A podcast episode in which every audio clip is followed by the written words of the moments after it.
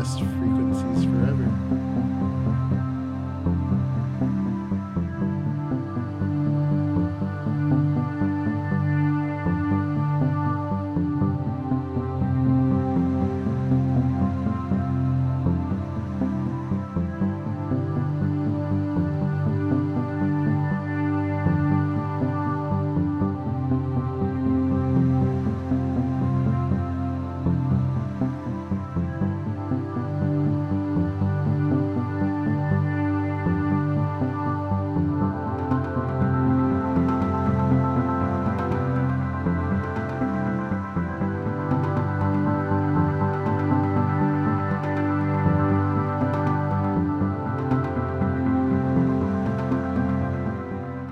Good morning. You are listening to Radical Advice on BFF.FM.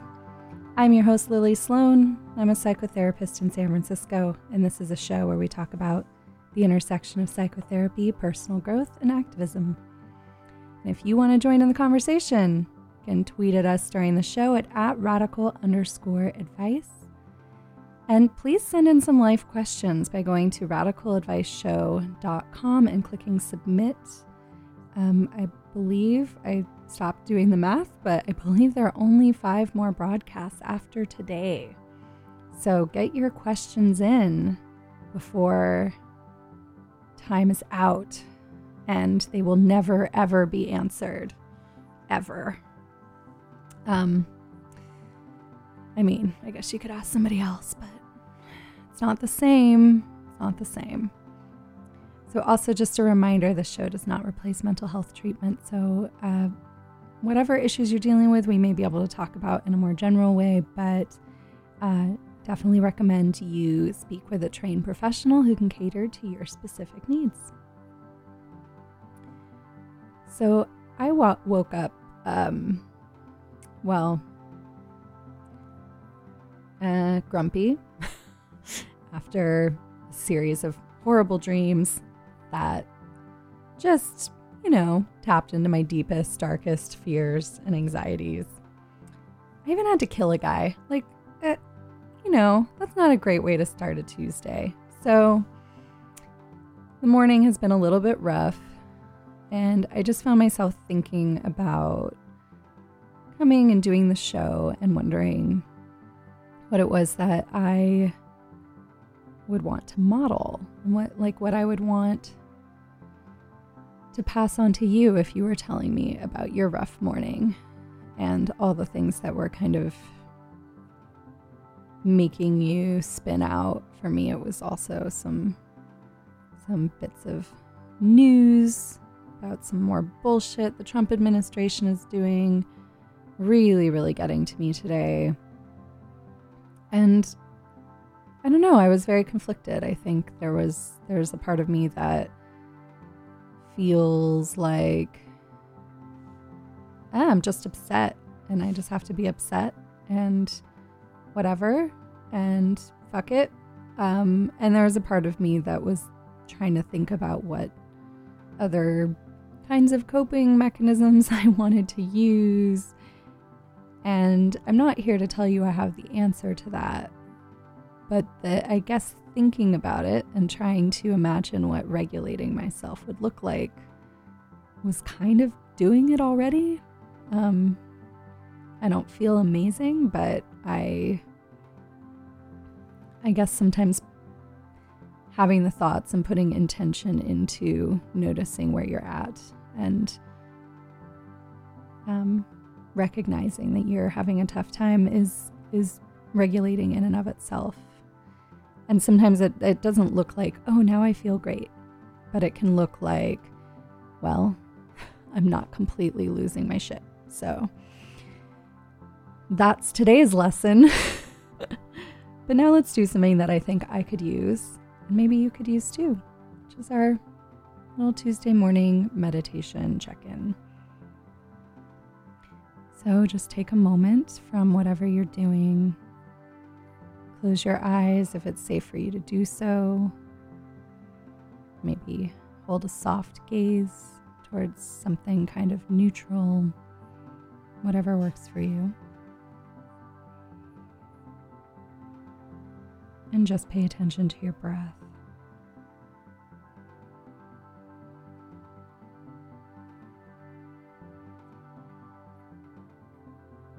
Whatever's going on around you, your breath continues to move in and out of your body,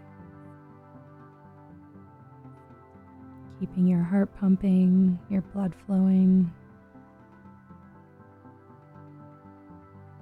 keeping you alive.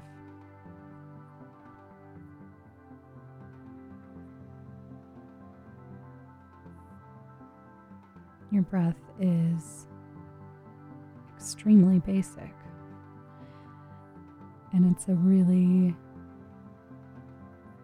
important place to come to when everything else feels really hard to grasp.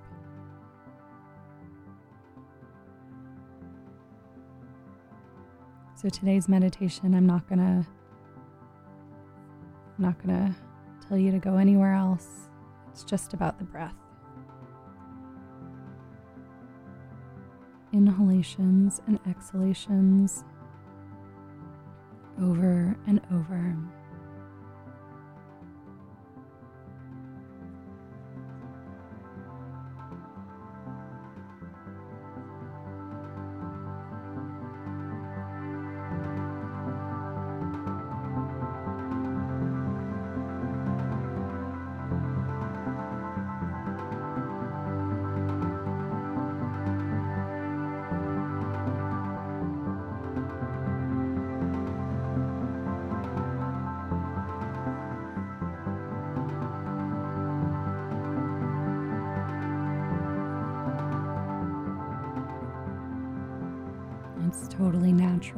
To drift off into your thoughts. Start latching onto other things in your environment, in your brain. When you notice that happening, you can just come back to your breath again.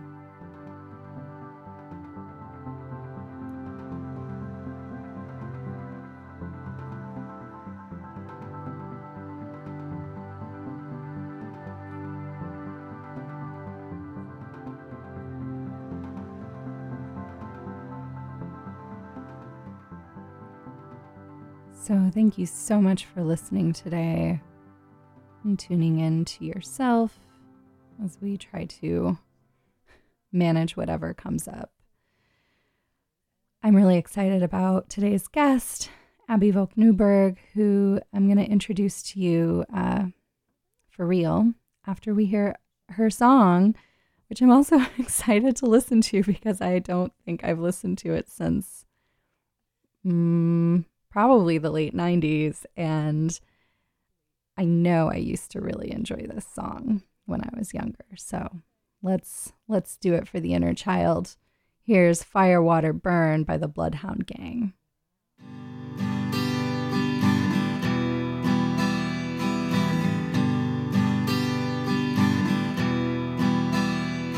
The roof, the roof, the roof is on fire. Is on fire. The roof, the roof, the roof is on fire. We don't need no water, let the motherfucker burn. Burn, motherfucker,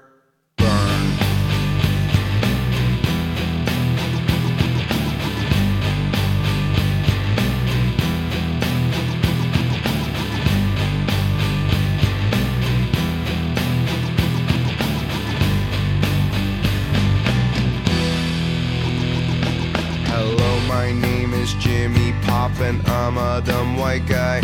I'm not old or new, but middle school, fifth grade, like junior high. I don't know, mofo, if y'all peeps be fucking giving props to my hoe, cause she fly, but I can take the heat, cause I'm the other white meat known as Kid Funky Fried. Yeah, I'm hung like planet Pluto, hard to see with a naked eye, but if I crashed into Uranus, I would stick it where the sun don't shine, cause I'm kind of like Han Solo, always stroking my own Wookiee. I'm the root of all that's evil, yeah, but you can call me Cookie.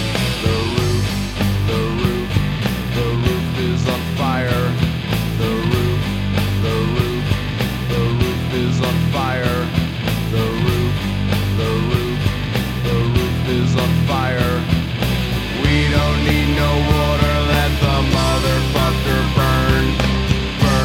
motherfucker, burn.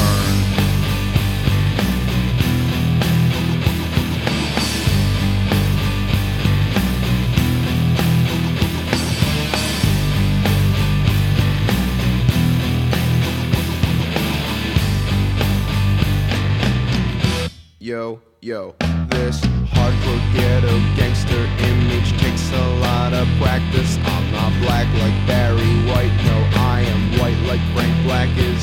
So if man is five and the devil is six, then that must make me seven.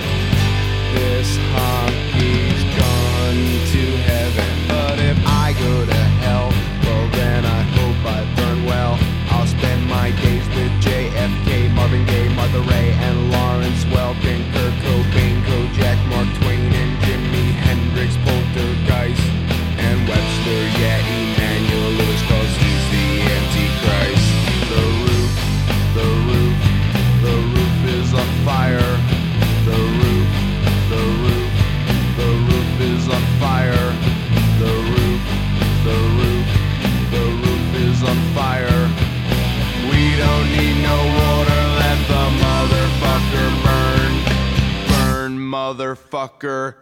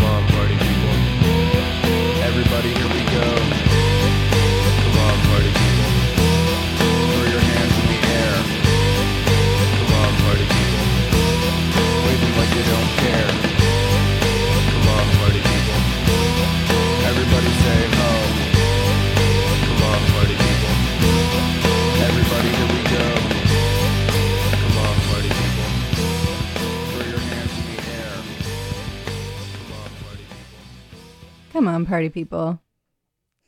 You're listening to Radical Advice on BFF.fm. I'm your host, Lily Sloan, and joining me here in the studio is Abby Volk Newberg. Hi. Hi, thanks for having me. So happy to have you. We were just listening to uh, the classic Firewater Burn by the Bloodhound Gang from 1996. For some reason, I thought it was like like a couple years later than that. I think because they had a lot of popular, I guess you know, sophomore songs that came out later became really popular. Right. 1996. I know. I just I feel like I was yeah. Hmm. I Any- just started high school then. I just started uh, middle school. Yeah. uh, but I yeah, we were chatting a little bit while it was be- between us, like headbanging a little bit. But um, I yeah, I hadn't listened to that song in so long, and as soon as like "Let It Burn, Let the Motherfucker Burn" happened, I was like, oh, this is what I need right now. Mhm. It's very healing. I, I think you know, like just like in the 90s when we were well, when I was a teenager, and I needed a little bit of something to you know get that good old teen angst out. You know, Bloodhound Gang definitely a song like this fulfilled it. And I think right now in our angst of our very legitimate adult life, watching horrible things happen to our environment and our community all around us, I think we need a little rage as well. Yes, yes. I was actually just tweeting about how important anger is the other day after mm-hmm.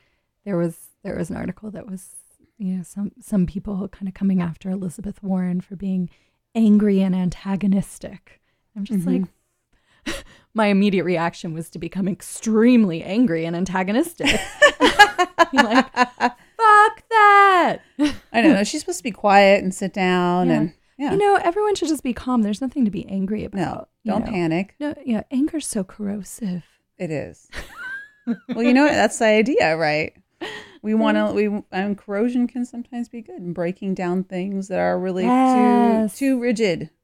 And Yes. so sometimes, I mean, I I love a lot of this whole, you know, um, there's a meme been going around where I can't remember where where they were doing silent protests. They weren't saying anything, and people were like, "This is the future of protesting." I'm like, it's a form of protesting, but to Mhm. idealize this idea of like standing around and shutting up, I'm like, I don't. I think that I don't think we have. I don't not demonizing, but I don't idealize, and it's also like we have. There's all forms of protest. yeah, and- yelling is also good. Yes. Yeah. Yeah. That's I mean, yeah, you see that a lot. Um I I see a lot of stuff kind of coming from the more um from a certain segment of the kind of left, like hippie left that's um very concerned about all the anger and all the noise and and and and they want things to be peaceful and and um. I i just i think that's i think it's conflict avoidant or it can be. And it's also like i'm sorry but the situation calls for things to be a little louder than that. And like there's it takes it there's privilege involved in being able to be like but we can just you know be silent and peaceful and Mm-hmm. you know what does it take to be able to do that Well, I, also, I mean, I also like I've had, been on the um, I've been on a podium about this. This is my personal perspective, not from like learned years, but I also kind of feel like, well, great peace and quiet. And I think some, you know, having been a yoga teacher, having been part of Mm, that right. community, I you know I see sometimes as a bit of, of like a spiritual bypass, not really accepting the fullness of our humanity and wanting wanting internal peace, but but through kind of avoidance strategies. And another thing I like to say is that you know if you if you want to be you know meditating for hours and have deep peace and tranquility which ultimately results in your state of transcendence um cool. But the rest of us are still going to be engaged on this realm right now and we're got to be pissed off for it if we want you know if we want to be attached to this world and we want anything to change about it. So yeah. personally i'm not uh, this lifetime i guess. I'm not totally bent towards transcendence and i prefer not to have that heaped onto me by the destruction of the planet. So i'm gonna i'm gonna be a little pissed off about i it and think we should all be transcending the destruction of the planet. I yeah. Right? I, you know? um i've noticed that like nasa things are really popular. Yeah. And I had this thought that I'm like, I think a lot of people's um, fascination recently around NASA is, I, I think, this kind of escapism, like this Yeah. desire to not have to really deal with the frightening aspects of what's happening you know, with our environment Yeah. and with our, our society. And so I'm like, why is NASA so popular? That was I just my I- thought. I think that could be part. I mean, I'm very, I'm very drawn to space things, and I, I Mhm. think there's a lot of various parts to it. But I think that the the fantasy of of being being in a place where we're, I don't know, like in a Star Trek future where you know we're beyond the problems of our Earth, uh, is really appealing for sure. Yeah, and we're we're uh, we're just not even close. we all want we all want this Star Trek future. Yeah, I mean, it's got to be a little more racially diverse. Have you watched the recent season though? Yes. Okay. Oh, you mean of Discovery? Yes. Or, oh, yeah, yeah, yeah. So they're they're bringing in some really It's funny. Second week in a row, Discovery has come up on the show. Well, I, I mean, so I've always loved sci-fi. Oh, I always have enjoyed using sci-fi as a way of escapism and it being the my hope in what feels really um, scary. Yeah. but I was like, I think maybe this psychologically is also being shared with the greater collective. yeah, I think so. I think absolutely.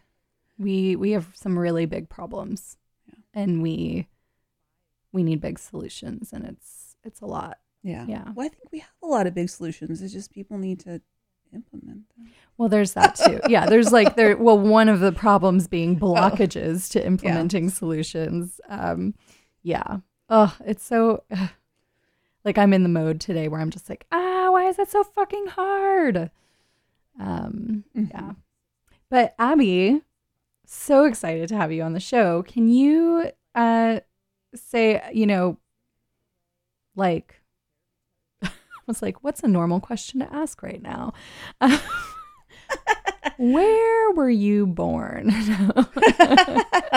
um, I I think it would be great for listeners to to know a little bit about um, your work as a therapist, what what you're up to in your practice right now. well let yeah maybe we can um not that we can't be angry but maybe we can like sublimate that sublimate that anger into some really fun um pleasure based Yeah. conversation Ooh, yeah we can eroticize it because we can talk about Ooh, erotic anger. Yeah, erotic well, that's anger. a thing. yeah exactly um uh, so i am um a sex therapist and i'm also a trauma therapist i work with individuals so And you're um, in San Francisco. i'm in san Are you? francisco You're downtown, right? i'm downtown downtown. it's Where that- Abby's office is downtown. Go and talk to her about sex. I did not write this ahead of time. i like it please continue if you can Uh, downtown. You're gonna get some good therapy. Downtown. Okay, this was so bad. Let's continue with what you were saying. it's so bad it's good sure. um so i'm just i mean like so what so what do i do what, I Um, mean, what does a sex therapist do? well we don't have sex with people we I mean, you have you get to have sex with people, oh yeah that's true just not I your mean, clients. I guess if you're asexual and you choose not to, or you, whatever. you you're allowed to have sex with with some people. Yeah, some Yeah. people who are not our clients, Yeah. or previously were our clients, Yes. or So- might be our clients. Right. Well, So I guess in certain communities that are really small, there's definitely that possibility. But uh, we don't we don't touch people, and um, unless you know, and some some therapists may give you a hug, but other than that, there's no touch involved in sex therapy. People, you know, I think it's very interesting, like what what happens in sex therapy.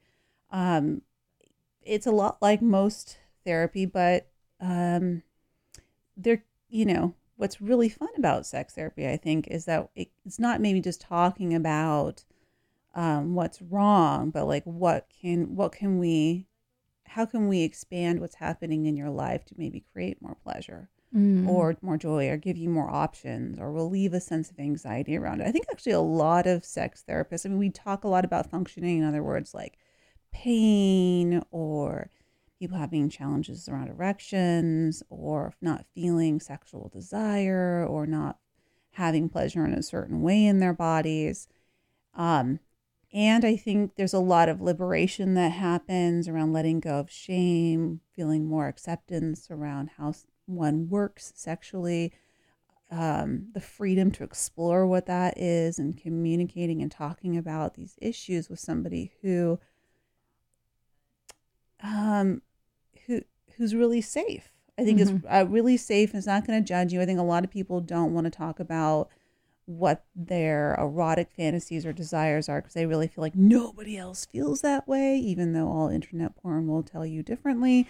Mhm, Um, mhm, and totally. and they don't Yeah. want their friends to know because then it's like, oh, then it's out there. And so like, we have so much sexual shame because of our puritanical roots and just, um, you know, just society and our expectations about what sex is supposed to look like and Yeah. um, so, ha- you know, coming talking to a therapist, you have a lot of anxiety. There's something going on that's really challenging sexually. Most people come when it's um, something is happening that's making it challenging for them to be sexually active with their partners, Mhm, mhm. and um, we help them talk through the problem. And also, maybe doesn't mean they're necessarily like say it's something about penetrative sex. Um, that may not be on the table. We can also help people like say, well, what is on the table? What way can you feel sexual or maybe sensuality or be able to express yourself um, or connect with people in a way that's still going to feel fulfilling Mhm, and mhm. maybe even um, liberating. Yeah. So, Well, in this this combo, you know, you mentioned you're a sex therapist and you also work with trauma. It's like uh, Mhm. those I'm sure overlap a lot. Yeah. Like the the things that are coming up around sex are uh, can often be related to trauma. Yeah. I think, I mean, the body is really smart. This is what I like to say to a lot of people is that they go, okay, why is my not my body not doing something? And so Mhm. I think one thing that really commonly comes up is issues around quote unquote performance. Yeah. You know, yeah. we should be doing a certain thing. Our body should be responding in a certain way. And I like to say your body is smarter than your frontal lobe, your brain is. You know, it's gonna it's like, no, I don't want to do that. And it's not gonna whether that means lubricating or what that means, you know, um or, uh becoming erect and that I don't even just mean that for a penis. Like females, right, you know, right, tissue also you know gets erect as well and um the you know, so ex- the and the body will just say no no thank you Mm. and so we really ha- it's um so people but then it can have like a reciprocal effect people feel like they're broken there's something wrong with them and then it creates more anxiety and then of course like um, the more we kind of ad- admonish our body and try to push it the more it often like resistance says no listen to me right. and so, how do we kind of disentangle that and kind of step back to, and then really listen to what our true desires versus what we think we should be feeling, doing, or um, feeling, you know, emotionally or even spiritually, I guess, yeah. and really tuning in to the like honest experience of, you know, what's happening for you, which is ultimately, ultimately the true guide to having a really um, fulfilling or pleasurable or interesting Hmm. or emotional or whatever because it's not always i like to say sex isn't all like happy you know joyous smiley things sex is um, an expression of all of our humanness Mm. so so people laugh and giggle and are silly. People cry because it's they have connected with another person or that they have moved through some deep Mhm. emotional shame or lack of belonging and so there's this natural sense of outpouring of grief that may happen and that's Yeah. really wonderful or people feel afraid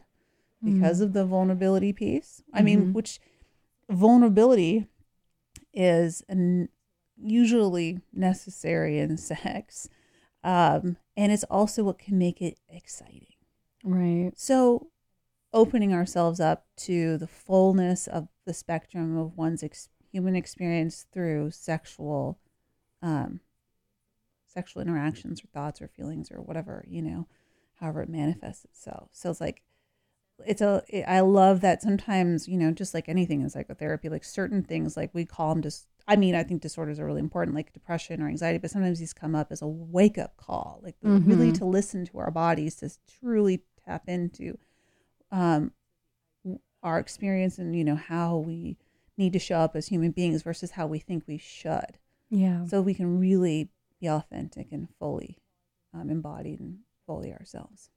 Wow. that sounds good. Uh, you know, that's a- every session. I'm a fan. Every session is just like Yeah. complete uh, authenticity yes, achieved. yeah, Ding. breakthroughs left and right. Yeah. Well, I I'm I'm wondering um what drew you to getting into this as a specialty? why sex therapy? Um well i think two things. One is as a trauma therapist sexual abuse and sexual trauma are so prevalent in our society. I mean we say one in four women have been sexually assaulted by the age of 18 and one in six men. And of course there's also um, quoted that those statistics are actually low you know? Mm. and so sexual abuse or sexual assault or how people I guess use the phrase sexual assault, but um it's so prevalent and and part a lot of my work would be processing through that and being able to release the painful beliefs one, oneself, the triggering experiences. But then what are you left with? You know, you're like, oh, but this is really um taken away so much of my be whatever like someone who's maybe been sexually abused in a certain way and they haven't felt they've been able to be really sexually active with people but they haven't felt really been able to be vulnerable Yeah. and they're like well that ability to like even know how to be vulnerable i'm like i, I mean I, and there are ways i could help people but i also think that there's like well how specifically do you do that when you're trying to have sexually engaging somebody Yeah. and so yeah. I was like, I don't know, you know, I don't know. I wanted to take people beyond um, healing into thriving, Mm-hmm, mm-hmm. and uh, that feels like the next step is yeah, growth, okay. Now we're going to talk about how like pleasure, right? how how you create that. And I think there's just like just generally for me, I was just like super curious, Mm. and the world of sex is so big. I didn't even realize uh, what that even what it even means to be a sex therapist. There are so many different forms of sex therapists, and they work different ways, and they work with different populations and challenges that people are facing. Right. Um, so some part of me was just like, uh, just like, what is this? You know, what is this? So I mean, like, I do a lot of my own. Like, I'm like, I'm a therapist because mainly because I'm deeply curious about the human experience, and then of course I like helping people. So, Mm-hmm, mm-hmm. I don't like helping people. okay. Yeah. no. um, I think what we should do is listen to a song and come back and uh, listen to a therapist, not a therapist, a listener question. Okay. Are Maybe you- the listener is a therapist. That's possible. That's always that's always a possibility. Yeah. Okay. Well, okay. So this is a short one, but in the spirit of our discussion, I don't think that this is what the song is actually about, but I'm going to play it because of the title and it's a good song. But uh here is um Bang On by the Breeders.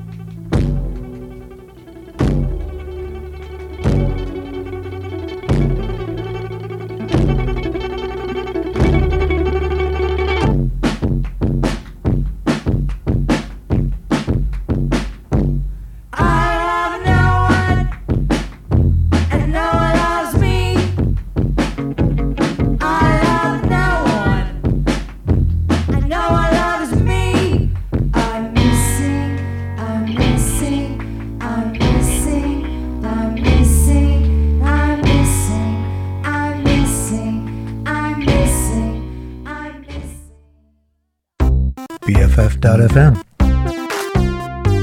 Best frequencies forever.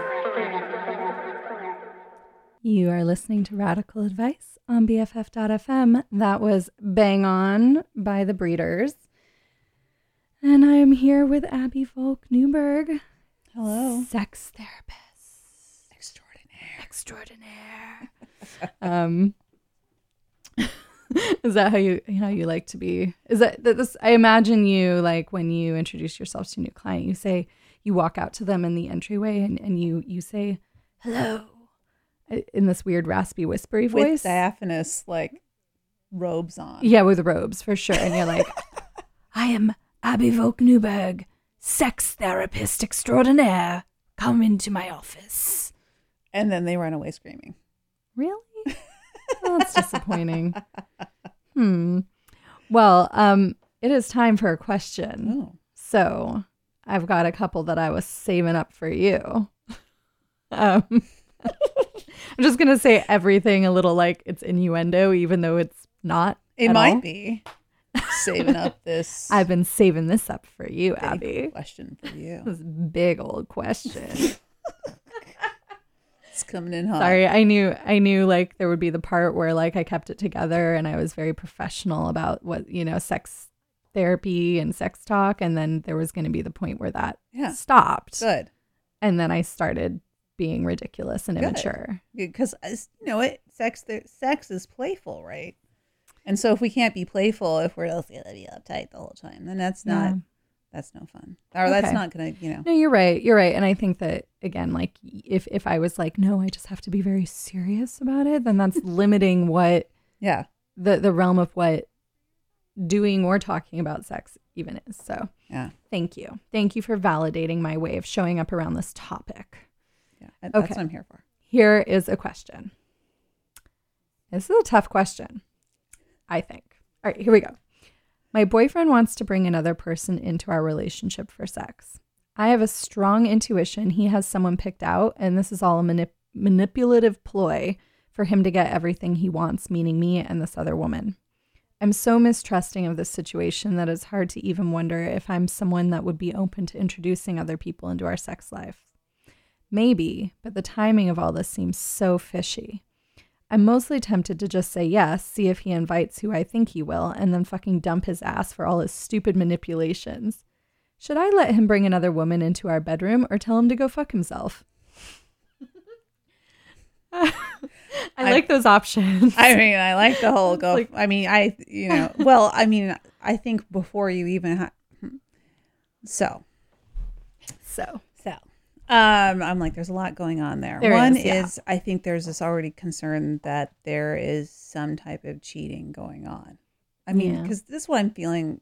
You know, I'm I'm feeling from the very little information I'm getting Yeah. from her, and so I, I- you know, and I'd like to say that not to minimize her concern and the violation of trust that and uh, sexual infidelity is, it's it's common. So that you know, as men are like, oh, women are so paranoid, or maybe some men in par- you know, are being paranoid in a relationship. It's like, unfortunately, actually, um, people having affairs or you know having sex with people um, without the agreement of their partner outside of a relationship, whatever you know the type of relation, monogamous, monoga-ish, you know, open, Mhm. whatever. It's like it's it's it's kind of common. So I just want to say is that I, without any more information about him or you guys or you, that you know, if there's a concern around that, I think that probably should be addressed directly to him. And secondarily, before you ever open up a relationship and bring somebody in, well, I don't even know what your agreements are. Is that something that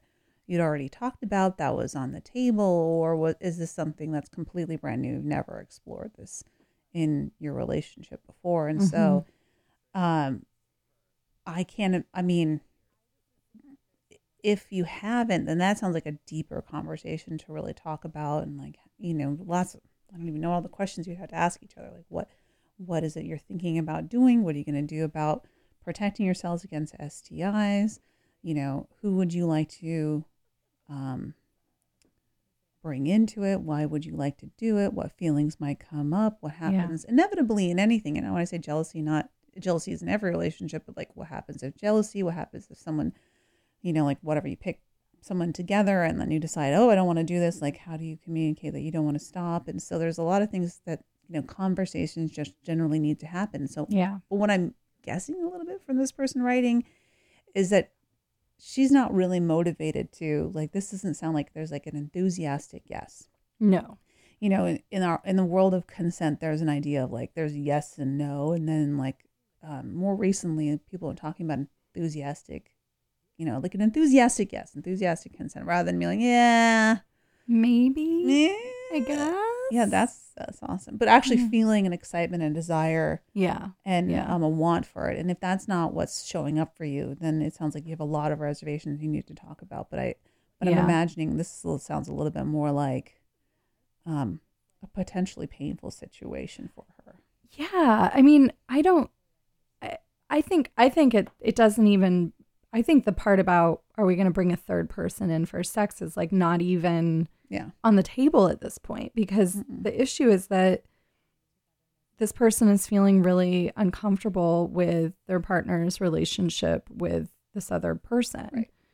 a specific person. Yeah. And so that to me is the first conversation is to, you know, is to to be like, I I don't know how I feel about having a threesome, Mm-hmm. but I know how I feel about this person and what feels like a scare like a relationship you're having with this person that makes me feel really uncomfortable and scared. Yeah. And like, so even if I was open to a threesome, I would not be open to one with that person. Yeah. And there's more we need to talk about about that.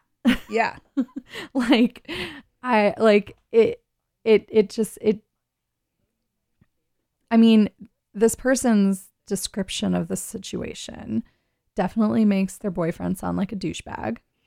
And if that's how they're feeling, if they think their boyfriend's a douchebag, maybe maybe it is time to like tell him to go fuck himself. Or- Yeah, I or, mean- or, at least to just break up, you know. You don't You know- have to say that, but you can if you want to.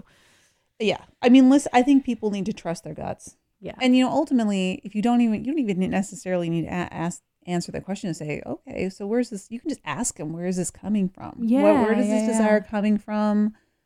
You know, do you have anybody picked? I mean, let just let let him talk. yeah. You know, Good call. ask yeah. him the questions. Don't need to add your two cents, and just see where he's going. And you go, oh, you have somebody in mind, and then like see how he responds. And if he like, Mhm. you know, if he's like dodgy and weird about it, and like you're like, like it seems like you're really uncomfortable, and like I don't know.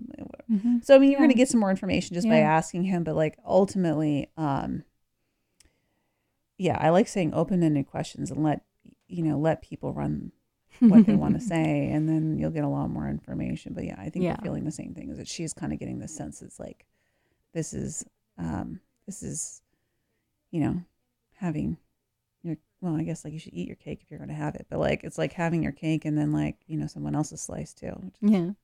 Well, and I I mean I I once had a friend like years and years ago like share that their partner had come to them and said, "Look, like I don't know what this means for our relationship, but I am having desire for another person and even Oh. said who it was and Yeah. like it was really really hard, Mhm. but actually them having that honest conversation meant that nothing bad happened no, you know and like they were able to like work through what that was about Yeah. and like know you know I, I mean who knows if something actually happened but at least she didn't know about it but like it, it's like i think that there is a real problem if if there's caginess or manipulation or like Right. there isn't honesty about what's like the more honesty that can happen also the more likely you can prevent the thing that some that the thing that would be a betrayal from actually happening like someone having those thoughts or desires isn't isn't necessarily in their control it doesn't mean that they're cheating on you No. but like what is you know first and even what for you is cheating you know Right. that's going to vary That's very that's I mean for some people watching pornography is cheating. For other people um having uh you know um you know making out is fine and um so there's there's such a variance. yeah yeah You know and like having sexual desires for other people and having sexual fantasies about other people or things not related to your partner or your primary partners or you know the main people that you're romantically um, involved with is completely normal it can be very scary you Yeah. know and i think we have this like fantasy i only have eyes for you it's like well i Mhm. mean but you're you don't just because you fall in love with somebody doesn't mean somehow you no longer are like a sexual being in the world and no you know so Yeah, and it's it's like our and and and really the the the rules that various people are, are deciding on in, in relationships are changing partly in response to an acceptance of that reality. And so for some people that means accepting it means just being more real with themselves and not shaming themselves when those Right. feelings come up but still being monogamous and Mhm. you know um for other people it means well, actually, I don't I don't want to have that limitation in my life, so I'm going to Mhm. pursue non non-monogamy Mm-hmm. in my relationships, but have it be, you know, actually a choice and Mhm. and something that everybody agrees on. Right. And yeah, I mean, it's it's just it's really something I and even even in non-monogamy, Mm-hmm. you still cheating can still happen Absolutely. because it can be something that's outside of the realm of what was agreed upon. mm-hmm. And also, we're going to have reactions to different people in different ways. So I I know that there are some in past relationships there have been plenty of like female friends of partners who I didn't feel threatened by or like had no qualms with them hanging out or anything. And there was always like one where I was like, "Hmm, something is really triggering me here. And I, you know, and it wasn't like a huge deal, but it was enough that it would just like needle at me a little bit. Mm-hmm. And I mean, usually there was a reason that was actually pretty valid. And it wasn't necessarily that they were cheating on me, but maybe they had good chemistry or like, or maybe I just really didn't like her. you know, whatever. and it's hard. We can't necessarily. I mean, we've. I mean, I think a lot of partners don't want to have that conversation. Like, oh, you have a sexual or somewhat romantic feelings. You know, like that's some. That's you know, is that what you feel? Because we don't want to hear it. Yeah. You I know, mean, we're I like, don't. it's kind of like, don't, don't ask, don't tell me. That, Yeah. You know, not that that, and I mean, not that everyone has to tell every single thing that they think about every fantasy or everyone who turns them on or whatever. But Yeah. you know, I think there's some degree of like, I wish for people that there was more of a an opportunity. I mean, like even I have had to work through, um, my discomfort around the fact that like I'm in a long term relationship. I'm in a in a marriage and I'm a monogamous person. I'm in a marriage. in a marriage. marriage. Um, in a marriage. That feels so old. Like like old like like back in the day. She's in a marriage. um, but like so I mean like just we've been together for almost a decade now. I'm married like since 2013, not for a very long time, but I mean there's a there's an like inevitability that you know being able to talk about uh, you know someone else's fantasies or whatever. It's like being able to be honest about that and just dealing with this um my own like what's a, what's a good way of describing it my own limiting beliefs Mm-hmm. around like being able to have that conversation like and Yeah. you know so and not feeling like that's yeah threatening my relationship with somebody And it's I mean, it is it is scary. It's scary It to to face those realities and and like a lot of feelings that are scary to face or realities that are scary to face. Often once you do, it's actually not as bad as all the buildup and the fear when you don't well actually unpack it. I think the biggest fear is feeling threatened and acknowledging the fact that even if like you know so you're married um as you know much as you and your partner are for me like I don't think everyone needs to get married if they want to be a long-term commitment even with a single person they want to be monogamous blah blah blah but um or I don't even think everyone has to be or like successful marriages can last 2 years but Yeah. um, oh, I lost my train of thought around that. Oh shoot. Oh no, lost it. I think you were gonna say something about like um all the orgies you have now. yes, Yeah. that keeps a marriage alive. Yeah. Um. oh.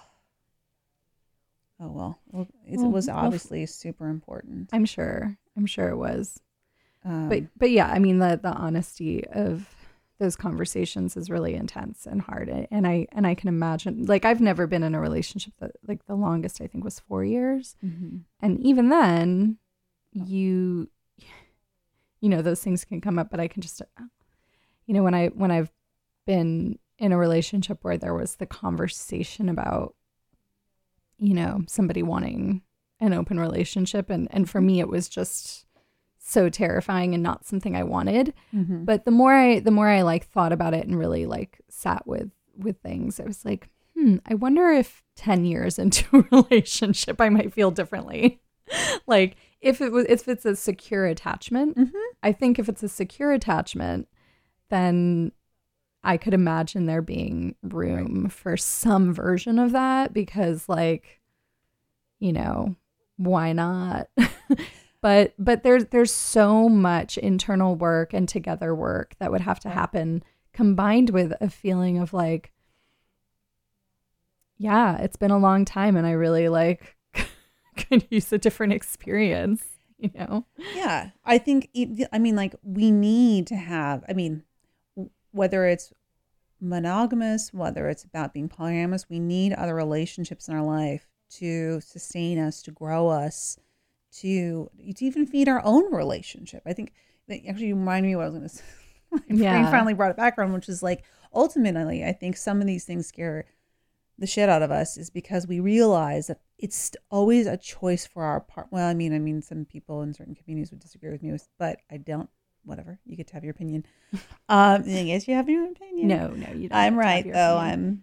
I'm a professional, but like you know that it's a choice every day. Every Yeah. day it's a choice, and it's always a commitment of growing and working on things. And when you say, "Oh, other people," and then you go, "Oh, wait, you mean?" It just I think it really pushes forth the idea that other people, you that you, your partner could fall in love with somebody else Yeah. and and be more and feel the need in their life and for their selfhood to be in that relationship. And i think it just kind of it that's what scares us uh, that reality that any i mean really at any point someone could meet somebody else. Um plenty of people make a decision say this could be a potential relationship but because of the life they built with somebody they decide that's not what they want. I mean there are other things that people want out of life but um but i think there's like i think that kind of pushes the reality of we know it like it's yeah it t- can take away a certain degree of this like fantasy of absolute security of marriage or monogamy yeah. which is just not totally real because no. People things change. yeah Yeah. it's just And we don't have one soulmate, yeah whatever that means. And we love we fall in love with people all the time and sometimes that turns into a sexual relationship and sometimes that becomes a beautiful Mm-hmm. friendship And I feel like sometimes I don't know, my experience in monogamy has been that there hasn't even been the opportunity for me to fall in love with somebody else, just the the way that I work. Yeah. So I've never had that experience of being with someone and and and falling in love with somebody else. Like it Mhm. just there wasn't space for that. And I also like falling in love with someone who's in a relation it's, it's just like it's it's very hard to do when someone's actively in a very committed relationship Mhm. like um to actually have the time to build that kind of intimacy with somebody but it happens and it and it and it can happen as a result of uh your lifestyle like maybe you know maybe you don't see your partner that much or whatever somebody uh, you work with somebody you work with, yeah, and you happen to like work a lot and be in that environment a lot. It could be um it could be because there's something going on in your relationship that you are avoiding hmm and so you're spending more time elsewhere. yeah Yeah. But I mean, coming back to this this person's question, I I mean, all of this is relevant, so it's great. Um I I just yeah, I think you're right. Like just asking more questions mm-hmm. and maybe seeing if if like what do you need internally to have this conversation um and not have it come from like an interrogation place Mhm. even though a part of you i'm sure wants to.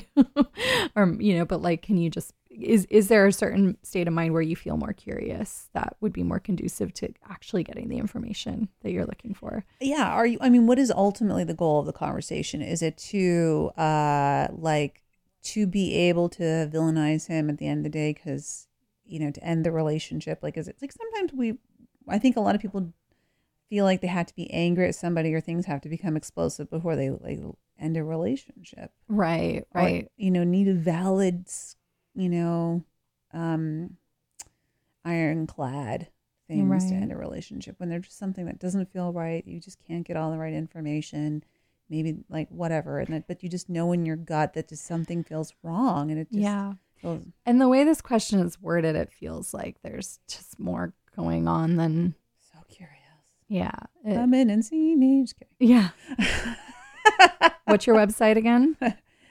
counselorsf.com so sf like san francisco counselor sf not not like science fiction Uh, I'm going to change it to mean that now. Visit the science fiction therapist.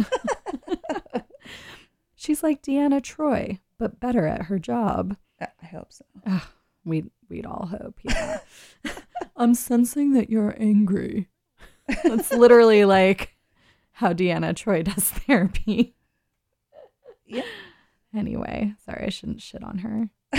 She's like our closest proximity, like therapist. She Yeah. like, like Oh, well, and then Discovery dude has like one therapy session with the with the woman who was a therapist who was like an admiral or whatever her her role oh was. yeah. And it's like well, I'm kind of down with the fact that she used to be a therapist and is now an admiral. that's cool but also it it kind of gave off the impression of like that that thing that they do in film and television of one therapy session and yeah. breakthroughs Right. totally dismiss mm, feels very dismissive Yes. It's, well, it's either that or we're like sleeping with our clients and we're totally terrible and completely, you know, off the chain. And so i mean but we are we, well, I, even if we're joking i guess i shouldn't say that on I'm live like- radio don't let them know. um, at you know, not in the office, but yes, in the rest of our lives, we're all complete and utter messes. well yeah i mean all the all my regular listeners know that How do you think we understand? It's not from learning. It's just Yeah. we're, we're like nodding and, I didn't- I taking didn't- notes. I didn't just read about all your crazy in a book. Like We lived it. I live it. Yeah, present tense, right? Present tense. Present tense. Yeah. So, Yeah. what's our next question? Well, our next question is going to come after a song break. So, our next song um I'm going to play this is not sex related. And well, it could be. Uh, Everything can be Everything sex can be sex related if you can be a big I'm- enough pervert. I'm just really excited because one of my favorite bands, CocoRosie, has a new single out. And um it's called Smash My Head. so Wow, we can make that sexy. that can go many ways. Oh, right? Yeah. Like what head are we talking about? What head are we talking about? And what is Oh. happening? And what's smashing, really? Yeah, well, in, I think in I'm getting- actual in actual British some- terms, it means having sex. Oh. so when you oh. smash, that's going and having sex. Smashing. Smashing. Sma- mm. I'm going to stop just in case any of my British people are listening. they, they don't like it when I try to do an accent. they say, don't do that, Lily. They say don't. just don't. I can't even try to like do that. And They say, they say, don't. don't. no, that's not what they sound like. Okay, I got to It's- stop. Um, I'm sorry. I was a theater major. Maybe if you do a French accent. Oh, I'm very incapable of that. Um, I I- couldn't even begin to try. Okay. Can you? I, I can't. I was just trying to think of like how you can say no in a kind of a French accent, and I'm just like, No. oh, well, there you go. I guess if we're saying no, no. Is that That's true. There, it's a very And then there's yet yet. Is that Russian. German? Russian. It's Russian. Wow, we are. We better just I listen to the song. Nine is German. Oh yeah, yeah, yeah. Nine. Good old German. Yeah. Oh, oh. Big recommendation because this happened since last week. I actually I had some plugs to make before we listen to the song anyway. So okay, a few things. Big recommendation for the film Jojo Rabbit, which I saw twice last week. Um, so amazing. It's by a director who I love, Taika Waititi, uh, who's a who's from New Zealand. He did um, What We Do in the Shadows, which is one of my favorite comedies ever. Um, Mm.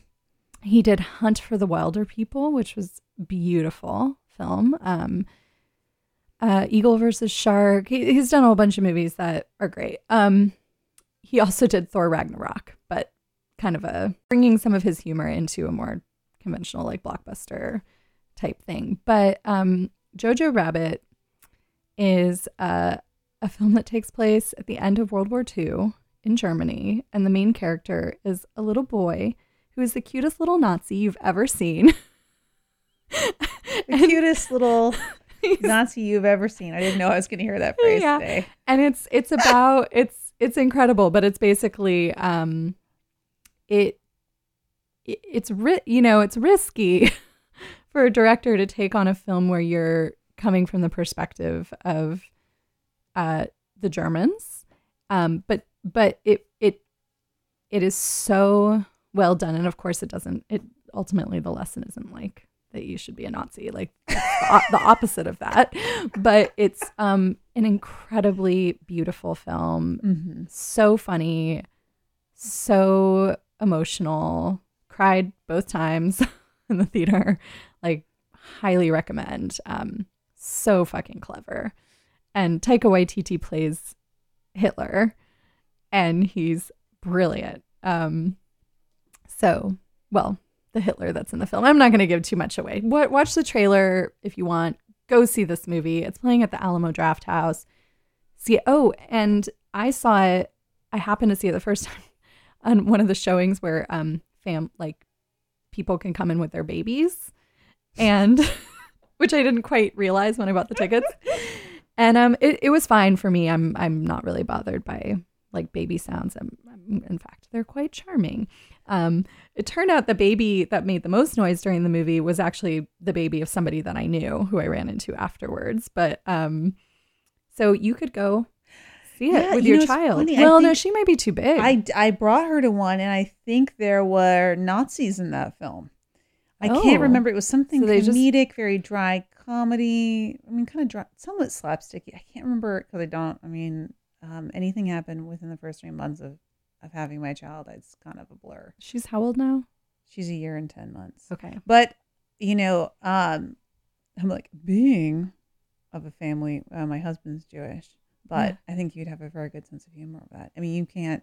I think I th- I mean really the the I I mean I know I know your husband and I, I think he's Oh, I he think was raised he was raised in more of a Jewish environment than I was, but I I think as a as a Jew and as a person like I extremely um appreciated it and thought it was really beautiful because it it's it was it was making it was it was a really clever way of talking about the horrors of what Mhm. was done Mhm. um, in a way that um, is like another access point, which yeah. you don't see very much. I, you know, you know, I, for him also, he really like he feels like if he can't um have a really dark sense of humor around these things, like there's a way in which I think there's a lot of Jewish comedians, uh, you know, but I Yeah. think there's a way in which like that that that resilience and that that humor and and and being able to like tolerate and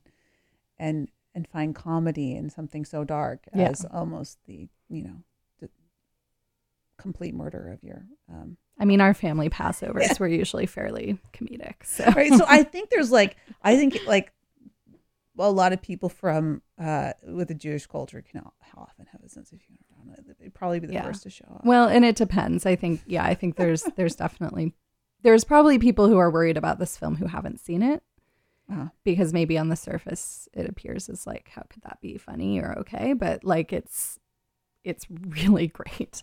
Um, so that was plug number one. I have two more to go.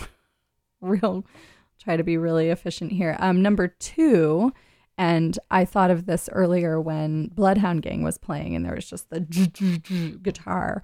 Um, this Thursday at the uh, East Bay Community Center in Oakland is Instant Band Night, which uh, is one of I've talked about on the show before, but it's one of my favorite things to do. It's every two months. This may be the last one, so definitely if you've been interested, you should go. But it's like five bucks. Um, you can, you don't have to. You can just come and enjoy it, but you can add your name to buckets for different instruments and be randomly put into bands and you have 7 minutes to come up with a song and get on stage and play it. And um it it brings so much joy into my life. I I go every every time I play, I get to be in like three or four bands. Last time I played drums, I get to rock out with distortion on the guitar and like I'm not amazing at these instruments. It's not about that. You you don't have to you could show up and be like, I've never played drums a day in my life, but I'm going to sign up for drums and just see what happens. Mm-hmm. Truly, it is incredible. And then when songs end up being good, it's like, wow, it's super impressive and it happens. Yeah. But also, if it's not, it was fun. Yeah. So it's, I really encourage people to check that out. You could always look for Instant Band Night on Facebook um, to get more info.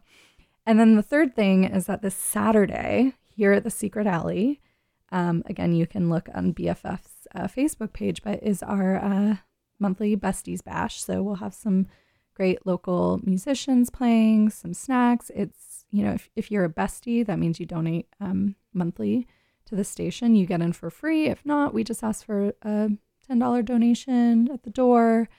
And you get to experience this really cool space and music you might not hear anywhere else and support a really good organization and cause. And these bands are getting paid, which is like, I know, crazy.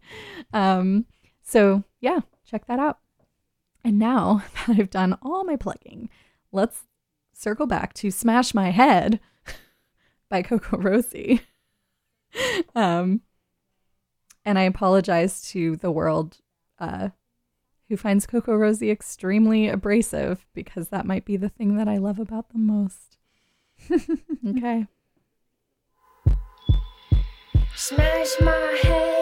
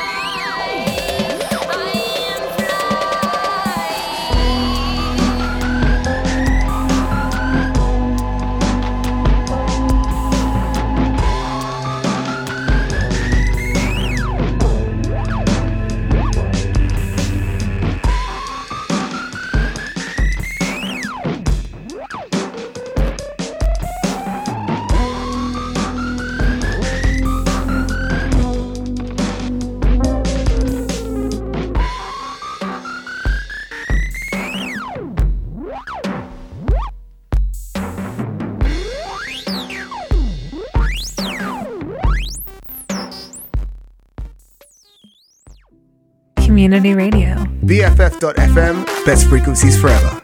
All your friends are doing it. All your friends are doing it. Yeah. I so I make those for the station. Love it. and um I really enjoyed making that one the most. there's there's another one that's like all your friends are doing it but like over and over and over and over again. Oh yeah, the 15 second version. Yeah. I almost want. Well, after this one, we can. Yeah, maybe we'll play that one later. Yeah, I mean that that should be the ones we play for today's show Yeah. thematically. Mhm. and especially that voice. Oh yeah, so that's that's um Beatrix Gravesguard of the Astral Projection Radio Hour, who uh, their their show is on four to six p.m. today. Um, Oh, that's her listening. voice. Yeah, That was your voice. I know. I had this conversation uh, with Ben Ward last Tuesday when I was uh, just hung out on No Magic Radio. Um, he he was like, "Oh, I refer to this as the lily in a box," and I'm like, because because for some reason to him they all had my voice on it, even though actually none none of them do. But I think I think I just come through them somehow. I think so. but also I think Melissa and I are Beatrix. Beatrice. Gravesguard, and I have a similar voice uh, at moments. So I really love the name Beatrix, and I first thought you were just jokingly saying that that was like your alter ego. no, that's, And I was like, "This that's is her alter ego. you have an alter ego, which I highly recommend. I if- do too. Actually, You know, for you know, I just um, I don't have one at this point. I think I'm going to steal Beatrix for future. You can do that. What Mm. I don't know what my alter ego would be. It would be someone who's like not opinionated, and like So this is like your shadow part. maybe right? yeah, What's- yeah. There's a lot of this- different ways to approach it because the alter ego could be something that you want to aspire to. right? or, like a part of yourself that you don't express much but that you actually would find pleasure in expressing as opposed to a part of yourself that like uh yeah because i think if i'm like oh she's not opinionated then that's me shaming my normal everyday self So what would be a part? Oh, maybe this is, we should maybe answer. I, i mean we have time we have I mean, like, I mean, I also offer up like, what is this part of the self that you feel like you can't, um, either in your normal everyday life or in if it were not like necessarily you have to answer this, but like in your Yeah. sex life that you wouldn't feel that doesn't feel appropriate. Like maybe there's this person named like there like somehow like maybe she's like a a pearl clutching conservative and that's actually um, that's the role i play in sex. And the- but she's like really demeaning Yeah. and dismisses her partner's feelings and is very like Mm. you know uses all her privilege to get all her needs met and then leaves the other person a completely wasted husk. Ooh. I don't know what her name is. Maybe it's janet janet. Susan. Susan.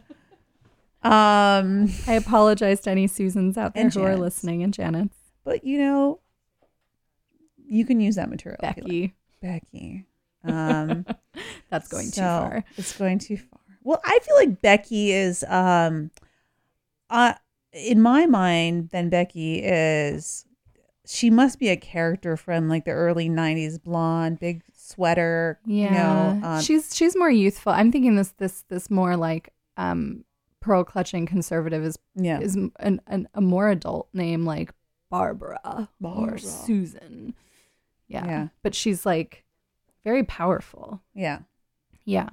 Interesting. Mhm. I mean that's that's an interesting thing to think about though with with sex is like what what you know with it doesn't even have to be like you're explicitly role playing in a very Yeah. formal way. Yes. But like what parts of yourself that are or or parts of something you don't see as as you Right. can be expressed Right. a little bit like like oh like oh I'm a little more aggression or a little Mhm. more you know or you Mhm. know um a little more like you're talking about someone who doesn't care about your partner's feelings you know like like in a in a playful way Yeah. you know that's like you know but it allows you to kind of take up the space that you wouldn't normally because me i mean because the sex isn't always pc sexuality isn't you know people can feel very bad they're like oh i like well uh it's hard to because talk like, about like, without like, I saying don't even want horrible to say it. Like I'm not saying what I like, but I'm Yeah. like I'm like oh I feel I even like even being self conscious. I'm like Yeah. well this is meant to be like a. I mean like there is very um conscious pornography, but there's also like reality is like some people are like well what if I have sexual fantasies and I like watching pornography? Like say if this is a white man and he likes watching pornography of certain ethnicities. I think there is a certain degree of like maybe you could do some self exploration around internalized racism and stuff like that. And Yeah, it's sometimes super people, tricky. Yeah, and sometimes people like what they like, you know, Mhm. and like maybe like okay, so you have erotification, of, eroticization of something, but I'm like, but there can be a point where like sometimes sex is not PC. It's okay Mhm. if someone, um, like well, it's not okay to for people to be, um, you know, like people have like have a lot of certain certain feminists, a lot of I think a lot of feminists in our community in San Francisco don't have a lot of issues around BDSM, the idea of like humiliation or sadism. Mhm, It's like, that's okay if you like that. You know that is perfectly healthy sexuality.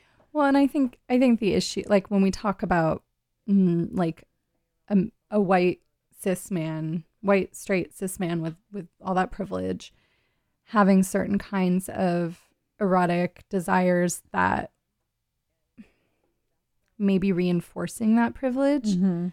I think it's it's tricky because you're right. There's we don't have a ton of control over what our sexual fantasies are, and we shouldn't be shamed for them Mhm. and it would be really good for people to talk about that with a therapist someone they feel safe with talk about those fantasies and unpack them and try to try to take the shame out of it while still making space for understanding what's going on there you know, al- especially especially so it doesn't play out in in the real world with real people who could be harmed by that who are not consensual, you know, consenting Yeah. to it, who aren't Yeah. into it, who aren't, you know, if, if somehow it's oppressive to the other person, if it's exploitative of the other person, it's coercive to the Mhm, other person, that's mhm. when you really need to check yourself. Yeah. That's what's like a lot of the issues that, you know, when we have our consent culture, you know, I, I think this is a total segue because I can't really talk in a linear fashion, but um, nothing's linear man I think it's just an illusion. So, like, I mean, but what's really great about the um, BDSM and kink community is actually they have, you know, as much as in and um in in certain I I don't know how to say it, in certain groups of individuals they have like oh they have a lot of criticism. It's like hello the BDSM and kink community brought you brought to you by like a really good clear um consent communication like really Right. like talking about what are you into do what do you want to do and like really talking about what someone wants to do before they do an act and like how do we communicate? We want to go slower. We don't want to do that. How do we check in? Right. and then of course aftercare afterwards. So as much as like we want to bag on the kink and bdsm community like interestingly enough sit there being they're having really great communication and really owning their desires and really taking care of their partners. And so i think the the vanilla community you know is not The vanilla community the vanilla community. i mean i don't know. That could be really um maybe it's, i don't know. I don't think it's necessarily bad. Vanilla ice cream is delicious it's the basis I mean, for a lot of things. I don't know what this says about me, but that is one of my favorite flavors of ice cream. and you know what? If you're sex positive you're sex positive towards being vanilla. Right. you know Yes. if you're ice cream positive you are positive Yeah, just like you're if you're just like what I really appreciated about like the book I had read when I was in a relationship trying to figure this stuff out um, about open relationships. Mm-hmm. I'm wondering if you even recommended it to me. It's called Opening Up. Uh, maybe not. I don't know. Sure, It was- it's it was- me. It was years ago. Not me. But the thing that I really loved about it was because because I think you can sometimes come across people um, who, especially in the Bay Area, who it can feel like there's a mm, holier than thou thing about being poly or being you know or like being um, so much more sexually like open, you know, and what I loved about this book was it, it was so validating of the full spectrum and that if monogamy and like certain whatever kind of monogamy is for you is that's that's totally valid Yeah. as a form of you know re- relationship and sexual choice. Mm-hmm. and it's just about here's the option here's here's a range of options and what that might look like in case examples and like how people navigate that and Mm-hmm. now here's some questions for you to be asking yourself about what do you want Yeah. and any answer is okay Yeah. and then and then and then consent Yeah. and then and then also your partner needs to be consenting to it or partners need to be Yeah. consenting to whatever it is And it's a whole conversation before you ever get naked, whatever the Mm. thing is, or before like the situation is. you know. yeah and that's harder to do but i think people are getting better at it but wouldn't it be? I mean, I really suggest that people. I mean, one therapist I I knew who said if you can't talk about it, you can't do it. Which I mean, like, you know, whatever spontaneity. I mean, but um, I think it's it is good to have a lot of these conversations. Like, it, and you know what? Frankly, like, so much sex shouldn't happen. Sex sex happens way before. I should say, like, one sexual sex life happens way before, not necessarily when you're uh, naked. yeah And so, like, that's really like having a constant erotic charge and being able to have like erotic conversations or giving erotic looks and like, you know, is really, really healthy for and fulfilling for your. I don't know. I'm just going off and saying a lot of things, but it's really, No, really no, important totally. and fulfilling Yeah. for relationships. And You're like, good. I mean, you're talking about, you know, validating vanilla sex, validating monogamy, validating asexualism. It's okay to not have romantic or sexual desires or even just like straight up sexual desires towards other person. You are not broken. yeah You know, you're nothing wrong with you. You're just you are part of the wonderful spectrum of human sexual expression. And so, um, I you know, so as a sex therapist, I'm not here to say, you know, people say, well, how often, especially whatever, whatever whatever partner you know have, how often should I be having sex?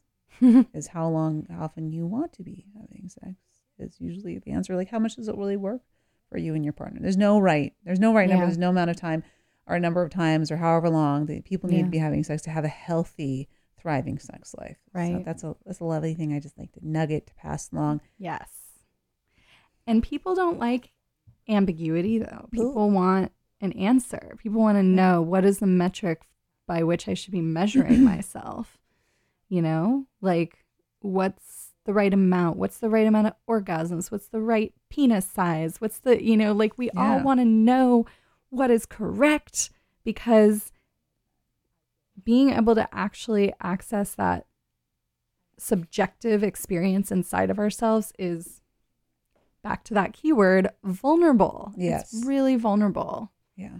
yeah. And it's complicated then. Um you know i do want to like it, this is just going to be a constant like i get a soapbox day so i'm really excited about it Yay. so um happy you to know provide you know um in the in our in my little intro song um they did make small penis jokes which they did and it was the 90s It so was i guess 90s. it's still a thing that happens Um, so, but what I'm like, it's an opportunity, right? This is a learning opportunity. Is that, that a lot of, I mean, some men have fears about that. Um, if, um, so it was poetic how he did it he said he's hung like pluto of like Pluto, which we all kind of love Pluto. i know we're all like make pluto a planet again I know. So you, so I mean, in in um, this often comes. Well, I think it comes up in a lot of different relationships, but it's very, I, I think, just statistic wise, this um, heterosexual relationships. And one thing that you know in my lovely sex therapy classes, as we talked about, if you're if you're a cisgender man having sex with a cisgender woman, that a lot of women, first of all, having an orgasm isn't you know, I don't know statistics between 40 and 60% of women have a challenges with having orgasms, but like enjoying penetrative sex is lower on the totem pole. Yeah. I'm like, that is, like, and you know, but it's well, like and so. then totem pole's its Totem own issue. And uh, you know, and so um women really like clitoral stimulation, like oral sex, and so this kind of fan like this I think okay, this is oh this is gonna segue very nicely Ooh. to a million points I have to make. Um but like is Great. that so for you know for men having like I think there's you know penis size is so this way of you know concretizing one man's like virility or masculinity um and really for women's pleasure it's not the key fixture and a lot of women don't want a lot of they you know it's actually i think more often than not men with very large penises have a hard time sexually finding Mm, partners mhm. um who want to continue to have sex with them or to have sex with them. That is bigger bigger issue sorry. Uh like, then and then and so not to you know bag on men who have that you know challenge there will be a woman who really loves that you know, like loves fisting will love enjoy that. And you know men who are feel that their penises are smaller you know whatever like on the bell curve of penis size for On a lot the of bell end. The bell uh, bell curve. And so that's going to be really helpful for a lot of women because for women have um, pelvic floor pain. Mhm, mhm. women you know it's a lot of women don't really need stimulation that far into their vaginal canal. And so it's like it's just to um, demystify the idea of small penises you know not being making for sex not being as possible. Actually it's like that's not that is a lot more of a misnomer in our world. And I think when it comes to sex, there are just so yeah. there's so much misinformation, so much fear, so Yeah. many stereo like stereotypes and and ideas that have been perpetrated for decades that are just or centuries that are just not, you know, helpful. I mean, Yeah. just the idea of virginity, like I mean all I these like constructs that are yeah, really bullshit. And and and even what what is sex when like well there are people who don't have penetrative sex. well with penis and vaginas Right, exactly. Right. So you can like what is penetrative sex? Like hands, uh, dildos, vibrators, a penis, and you know, i- i- are you a virgin if you've had a penis in your? I mean, like, so if you if we say virginity is having a penis and a vagina, then it really dismisses, um, pe- you know, Horseback riding.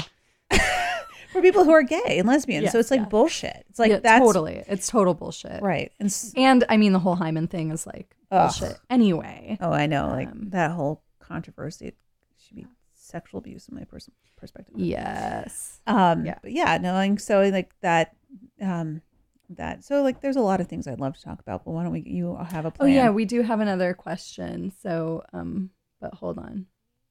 Community radio. All your friends are doing it. All your friends are doing it. All it. your friends are doing it. All it. your friends are doing it. All your friends are doing it. All your friends are doing it. friends are doing it. Best frequencies forever.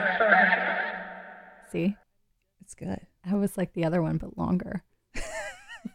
With more doing it. The extended version. the extension. Um okay. After we just talked about how that doesn't matter that much, but I still wanted to But you can get. I mean, if there are, um, Well, I mean an extent I mean when no, but there really is like dildos you can put over your Yeah. penis. If like, so you get to play with if you want to play the fantasy of having a giant dick when it's convenient. I guess. yeah, Uh, you can go right ahead and do that. So like, giant dick convenience. yeah, Yeah. that's the sound of a band. Like, yeah, Yeah. giant dick convenience. Yeah. Yeah. All right, let's we're going to switch gears a little bit. Um this is this is actually a different topic. Uh though not totally unrelated, but it's related to you know your work with trauma and I know Mhm. before you were certified as a sex therapist, you had done some training in EMDR Yeah. and that is a technique used to work with trauma. So this is um, a question related to that. So I'm going to read it, and then maybe we can talk a little bit about what EMDR is and what it's recommended for, and like you know, I mean, I only know a tiny bit, um, but also about how this person might approach the situation. So, so they write, um, "Do you know much about EMDR?" No. I know a little bit. Um, I'm supposed to start it soon with my shrink, and I feel real nervous about it. Whenever I'm supposed to do it, I end up canceling my session. Do you treat people with it, or have you had that treatment? I just don't know what to expect, and the idea of talking about my biggest traumas makes me want to throw up. Whew. So, I mean, I'll I'll answer the part about do I I don't use it um, as a therapist because I'm not trained in it, and I've heard good things, but Well, I I can understand not wanting to talk about your biggest traumas, and that's how you know that's really scary. So uh, you know, I'm not sure what you've done yet in your EMDR. So EMDR process should look like this. I mean, th- at least this is how I do it. well, can you can you say what EMDR Oh, stands for? Eye movement desensitization reprocessing. And it has like some pretty good implications for working with uh, acute trauma. trauma. So like Yeah. any, you know, um, experiences that result in when you think about or any type of stimulation that reminds you of that trauma and it's it brings up disturbance. And so it's Yeah. about like just trying to reduce the disturbance. So in other words, like say you're on a plane and it almost crashed and you're terrified of getting on planes that you are you are not going to look at a plane and feel like you're almost going to have a panic attack. It's, it takes away that. But there's there are um, I think four or five, and because I just I have to say I'm out loud, count them out loud. Different elements of processing. So there's like the the visual image of what you know what was the traumatizing experience that you have. There's the physical sensations. So um, a trauma memory is very much about a felt experienced um, and emotions that you connect to that. And then um, emotions and sensations aren't always necessarily the same thing, Mm. um, even though you feel physically emotions. And then there's usually a belief about yourself or yourself in the world. So, in other words, Mm. I'm going to die. So, when you Mm. look up airplanes, you have this association of, of believing you're going to die. Mhm. And so EMDR is research based method. I guess they call it a theory now. Um, there's a whole um, people get trained and certified. I'm certified um, in doing this form of therapy, and um, what it and there's a whole story I'm not really good at telling, but basically this is kind of what it looks like. There are these little buzzers or this light bar Mhm. where it's a light beam that goes back and forth from left to right, basically, and stimulating your left hemisphere and right hemisphere, going over that kind of center midline. And what it does, it allows your brain to be more engaged because when trauma or something fearful happens, usually a very small portion, that kind of back lower lizard part of your brain is activated, and our higher thinking of our frontal lobe and maybe even our more acute, like um, sophisticated emotional centers are not online. Right. So we really want to get everything online um, because usually what happens is we have a traumatic event, like it's very, um, that kind of animalistic lizard part of the brain was thinking, and then it never kind of got to fully process it in our full human self, or maybe even you could say in our, even even if it were if we were really an animal to like really let go of that fear and get to a sense of safety Yeah. you the hard thing is i mean ironically an animal would be terrified run away feel better but human beings usually are terrified and then our frontal lobes kick in and shut everything down and And don't it like keeps us in a loop. yeah so Yeah. it locks it in there it doesn't allow it to totally be processed so what E Yay, emdr evolution. yeah i mean it's like it's like uh, it, it allows us to totally sacrifice our bodies uh, to do whatever work we want to do or be in certain relationships to detriment of our like of our health Yeah. um, yeah. which also brings about some really interesting things, but like art. But Mm. there's, but at the other end is like we, all, very few animals you ever see traumatized other than animals that are domesticated.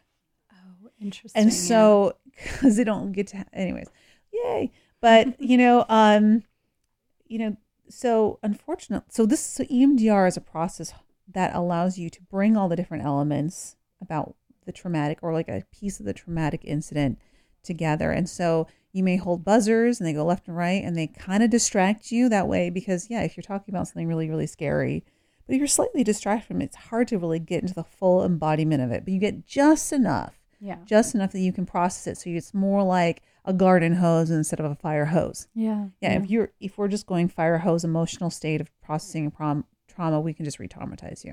Yeah. But if we go garden hose, I think we can handle that. We can get we'll get wet, but we won't drown.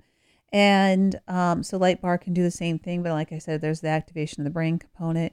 You, um, but before you do all that, um, your therapist should be teaching you some skills of relaxation, or you know, teaching you how to like contain feelings um, at the end, or thinking of a comforting place, or having um, what you know I create, which is called a wise person, a nurturer, or a protector, and imagining those people being able to show up for you in a supportive way, and that can be Yeah. very reassuring throughout the week.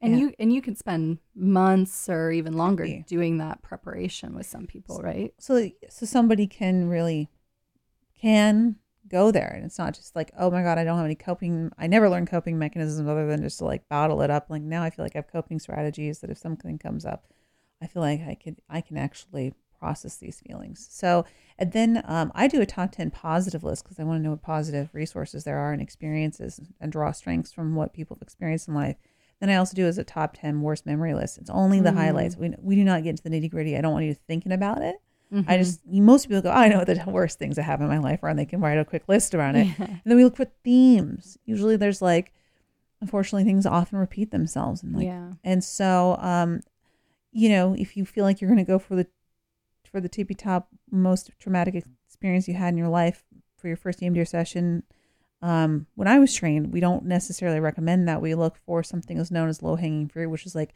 something that really sucked that happened to you that makes you like when certain things trigger that, but it's not like related to your. I mean, it's not connected to your core trauma, but you can kind of. I like to say it's like you can learn the ins and outs of EMDR without having to like and like get it demystified Yeah. before you are um before you're going to go for the really tough stuff. Yeah, like I could see for me doing something around like a car accident I had when I was 20, uh, 19, um, Mhm. 20, I don't know, um, would be low hanging fruit compared to like the broader childhood attachment traumas, you Right. know, which are again, like, first of all, they're not acute. So that's a, a, a different kind of trauma to be addressing, but also like the car accident was was scary and I know that it was traumatizing, but it not in the same way in terms it it it doesn't tap into my personal big biggest issues which are around like abandonment and uh, now a car accident could bring that up for someone else due to whatever surrounded it but for me that that wasn't it, it wasn't like around abandonment and nobody loving me and like Right. all of that um so it would be a s- way safer one to start with than Mhm. like what happened uh socially in elementary school for instance and like that makes sense that you would kind of go through the process there Right. And you can there's so many different ways. Like they, people say you should always go for the root because it's going to clear things up so much more quickly. There's some therapists who actually just look for like, okay, so you have all this complex developmental trauma. We'll actually find something that's like, like, well, maybe peel it more like an onion. Yeah, Start further right. out. Right. And or like look for a teeny tiny. piece. So what, like, let's say it was someone. You know, here's an example that a um an educator gave me was that someone was sexually assaulted in a bathroom. Hmm. But we just think about the outside of the building. We just process that piece. oh, and so we, uh-huh. we slowly like, okay, can we just manage that? yeah So yeah. slowly slicing off pieces of it. So we don't have to go for the most terrifying part was when that person had their hand over your mouth and you thought you were either going to die, yeah you know. And so that's not what we're going to go for first in this like Yeah. in that if it's a single incident trauma. So in- single incident traumas are usually they're kind of like um people have really positive outcomes with them and complex trauma just generally if that's something you're processing through in your in your th- um, therapy it's it's it's tough it's Yeah. really complicated and it's like long term. Yeah and you're in the weeds and um so just be compassionate with yourself and obviously i think your nervous system when we're talking about bodies don't lie. Your nervous system is saying nope Yeah. to you and so listen to that and tell your therapist that you need more support around feeling comfortable and maybe it's the relationship. Yeah. If you don't feel safe and held by that person um, maybe you just maybe there's a piece around you know security and trust establishing at all in your relationship Yeah. before feeling like you're going to go oh i'm going to go talk about how i was abandoned by my mom at the age of four or something right like that. well and i really appreciate that this person yeah is even conscious of the fact that they're canceling because of this Yeah. and like I, I, we don't know, but I hope that they can talk to their therapist about it. And my hope is that may, maybe for you, like the, the, the challenge would be to actually go, to not cancel, go and say no. Yeah. Say we're not going to do this today because I can't, and here's why, and here's how I'm feeling about doing it. And Yeah. if you don't feel supported around that by your therapist, then I don't think that I then I would be concerned that your therapist isn't the right therapist for you. Yeah. But if you can tell them, if you can set a boundary, if you can say this is how I feel, I'm not ready and they're like, "Oh, I yes, thank you for telling me. I think I inadvertently was pushing you harder than I realized or like Mhm. clearly we need to pull back more." Like Yeah. and then you can work from there. If if you don't feel like, you know, your ability if, if you if you try saying no and you try sharing how the idea of doing it is making you feel um and they don't respond well to it then then honestly I would say get the fuck out. Yeah. This is Then they're they're not a safe therapist for you. Yeah, I mean, you can be terrified, but also kind of slightly have enthusiastic and consent. I can. I'm, I work Yeah. people are like, I don't want to do this, but I really want to do this Totally. too. Yeah, that's that's how I felt about things like that. I, I think it's like there's like that feeling. If you're like, uh, I'm gonna be like this. Someone told me this is good for me, and uh, Yeah, yeah. It's like, oh, you know what? Good. You know what? It's it's you are doing therapy by saying no. I don't want to do.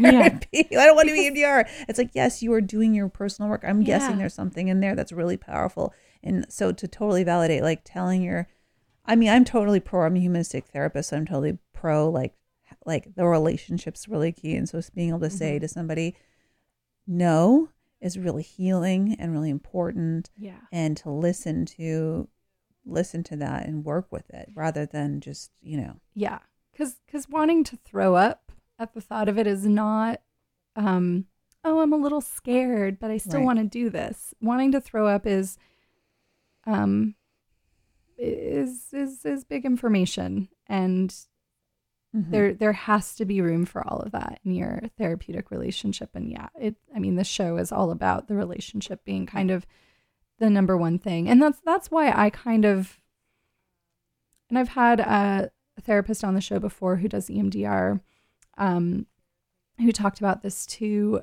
But that there's this idea out there that EMDR can be just a supplemental to your therapy. Just show up and do a few sessions and heal your trauma, and maybe that works for some people. Or but very like it for single incident yeah, trauma that's so clear and concise and and, and, maybe even milder because how Yeah. how the hell are you building the relationship if you're just like I'm gonna go do three sessions of EMDR with this Well, one person, you know, yeah. or whatever. Six, you like know?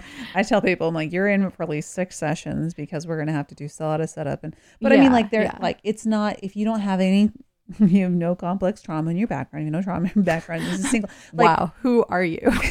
sure. And I mean, so I mean, and you've done years of therapy. You could probably, you know, whatever. There's plenty of people who like. Uh, there's not plenty. There's people who definitely can do that, but I don't. I feel like that is that is a. Well, I'm gonna get in trouble, but like I feel like that's it can be a little bit oversold. Like you know, also EMDR is always successful, and EMDR can help everything, and it's just like Were you at that same conference as me, or the the the there we were at a talk and somebody you know, on about trauma? well, and, that's an EMDR. Well, Well, it was, and somebody stood up to be like, well, actually, I cure 99% of cases within, and like, even just that word cure really yeah, it's not- bothers me. Well, is she Um, like to, or he? She, yeah. she- so it- it's it like was- she's totally selecting very specific individuals and completely weeding out. I'm like, uh, that's what I've also noticed. I mean, just to bag on a therapist, just no, I love other therapists. I love EMDR. I love my EMDR but I have criticisms because I think love also means being able to have boundaries and criticisms Yeah. of those who you love. But I think there's also can be like, okay, people are very, very selecting in who they work with. So also, I've you know, as an EMDR therapist, a lot of people come to me EMDR, have no idea what EMDR is, but their friend had it go really well for them, and then I think they think EMDR should be this thing for them, and I like, and it's so hard to be like, we can try it, and you can try it, but it's you know. Your process and your journey may be very different, and it doesn't mean that oh, because EMDR you're more fucked up or blah blah blah blah blah. That is not true at all. Like there's Yeah. just I've seen amazing things that happen in all different modalities. And there's reasons why there's all these different therapists is because of like everyone has such a different healing path. If you're going to play this for your therapist, um, tell them about the flash technique. So there is actually a technique within EMDR. You don't even talk. You don't even talk about the ideas. You're not even supposed to really even think about the thing that traumatized you. And people have been having success with it. And so if your therapist does EMDR, uh, she or he is like really into EMDR, and, and she can easily, or he he can easily, or whatever they can easily There you go. They that is the that is the pronoun to use. Yep. I, you know, is that um, they can learn the flash technique. It's readily available, um, created by Philip Manfield, and so for if you have a client who is overwhelmed by the even thought of doing, you can do the flash technique. And for most people, doing the flash, well, I should say this is what Phil says. So I'm like telling this and being like also talking out the other side of my mouth, you know, like, and it may not work. Um, but it's great because for people who don't want to even think about it, they don't have to, and this can be a really great way of reducing just the anxiety around it. So you can, so if you know, you know, as the as a client, you can go and advocate for yourself and say, "Hey, are you willing? I'm terrified. Are you willing to help me out by looking up this thing called the flash, like, you know, like flashing, uh, the flash technique, or like the superhero." Um, woohoo! There's a whole lot happening right now. I'm, I'm flashing Abby. um, BFF.FM. All your friends are doing it. doing it, Doing, doing, it well. Doing it. Anyway, Yeah, the flash technique. So I mean, it's it's exactly like what happened. You won't even think about your trauma. Yeah, your anymore. When therapist you is see just gonna that, flash you. you're like, you know what? I'm cured. I'm cured. I'm cured. Cured by boobs. The- it's it's otherwise known as the boob cure. The boob cure. The boob cure. Um, what can you can you say how the flash technique works? Um, or is that like too much insider information? No, it's like it's a. You know, I haven't. I'm like I'm trying to think of it. Like basically, all people are really doing is like you just talk about what your target is.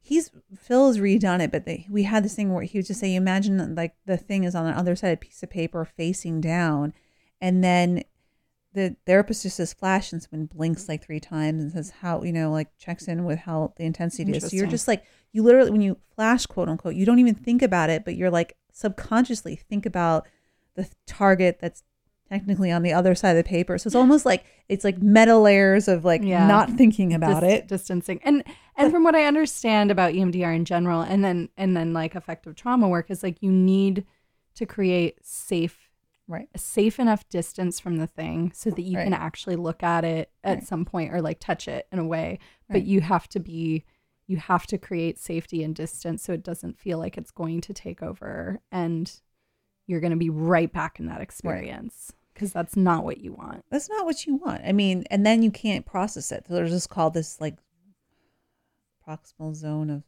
God, how's it fin yeah i think There's like this middle zone. So either you're Yeah. gonna like go into shutdown or you're gonna go to overdrive. But Yeah. if we keep you in that middle place, then you can definitely um you can actually have a full functioning mind and think about it and process it. So I'd yes. like I want a full functioning mind. yeah. How do we get one of those? That's that's in the scientific future. Oh, okay. Yeah. Cool. I, I look You forward become to a cyborg. I would really I I honestly I mean, it's complicated, but a part of me would be fine with that, you know? And a part of me Mhm. is like, "Oh, eh, can they control my brain from afar?" But Yeah. but there's also yeah, I don't know. Don't Science, they, are we already cyborgs? Don't they already control our brains? right? I mean, Damn. wait, do we have another question or No, no, no, no. wasn't We're about question. to wrap up, but Okay. but I start to get really weird when I decided to not pee when I had a chance, and I spend the the last quarter of the show having to pee because that then like really strange things start to seep out of my mouth. Not not pee, but you know, like thoughts, thoughts. it's me trying to manage my my body uh, physiologically through through thought. Yeah. Yeah. Um this is really great because we've covered we've covered a lot of ground today. a lot of really important and hard hmm, um and And sometimes soft, and and that's sometimes okay. soft and that's okay. Sexy ground also trauma and EMDR. I mean, wow. How did we do all of that? because we're magic. Yeah. Okay, so I've got a couple final questions for you that are not listener questions, they're Lily questions. What's my favorite food? What's your favorite? I'm food? kidding. That's, not the, Uh, that's not the question. Oh, okay. I was gonna guess. I mean, you can guess. I'm gonna guess it's like some type of pasta dish.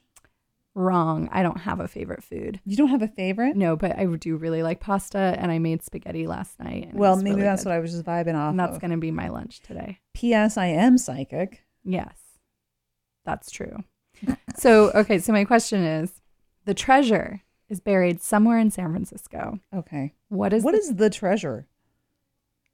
Uh, uh, which and where is it buried? where is it buried? Uh, Are you just gonna you're just gonna ask me the question?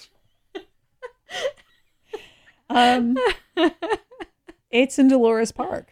You will, and you can see people ritualistically dancing over it at night with those like glowing hula hoops. Oh, that's true. And they and during the that day, should that should be that should be your uh, your uh, first clue. that should be your first clue. Yeah. and um you know uh and then all the debauchery that happens around it i mean i really feel like there's a vortex but you Uh-huh. can't they can't you can't dig it up No. or uh spirits and skeletons are going to rise from the ground and it will be the Yeah. apocalypse Okay, so you got to leave it buried deep in the earth, kind of like nuclear waste.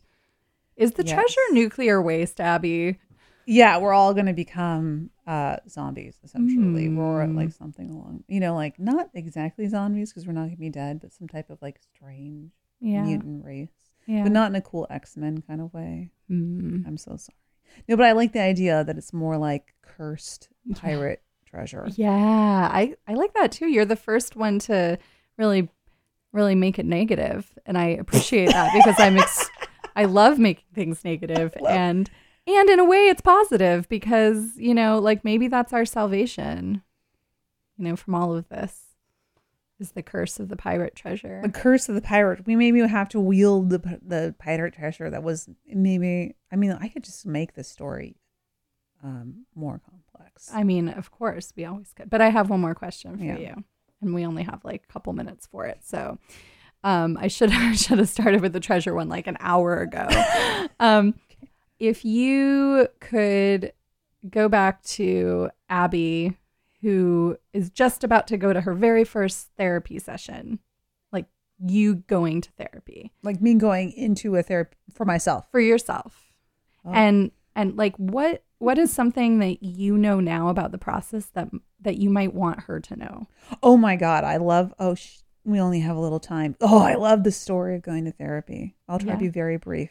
if you can tell it in two minutes because we still have to I was in grad school and I was like, uh, P.S. I was also a, um, training to be a yoga teacher. So I was seriously, seriously um, spiritually bypassing. Mm-hmm. and I thought I was, I had it, my shit down. And I was like, I'm going to go to therapy because it's a requirement of my program. and I thought I was just going to like, boom, shala everything, you know, into like, you know, all of my whatever out of existence. Mhm. And so you can just just say this is probably not there like actually selling therapy but like i got in there and i was oh what a load of shit i was, I was like i was like oh no i am s- I'm s- you know i'm actually being really passive doormat and um like and like trying to be like it's all good was just like was utter bullshit yeah and um and i think uh i don't think i'd warn myself at all because i think i probably wouldn't have gone. I'd just been like like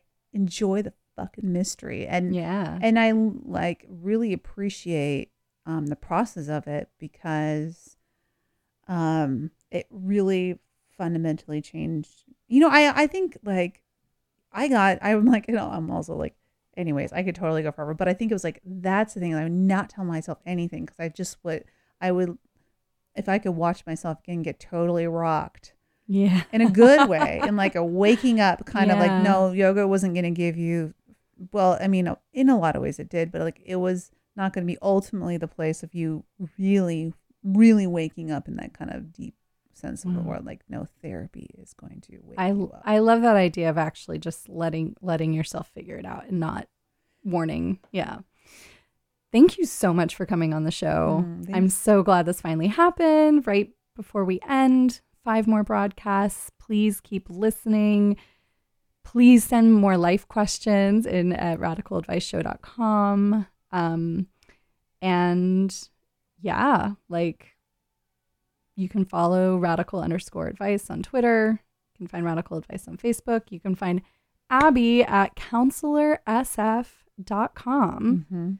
And you should go talk to her about sex Yeah, you or should. or anything else, but sex sex is always fun. You know, and pay me for it possibly. Well, you know, all right. pay pay pay Abby and talk to her about sex. Um, we're gonna close out with "Aquatic" by Sunlux. Uh, thank you so much for listening. I'm gonna go pee now.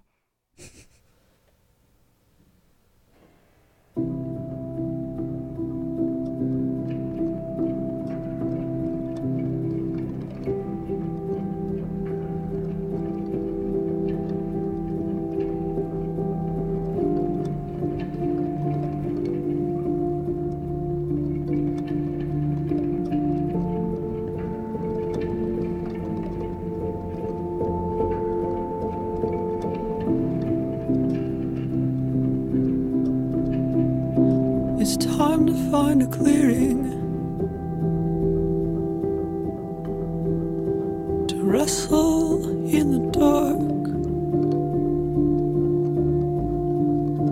Then maze among the lights, see the notes that emerge in the face. It's time to quit the race.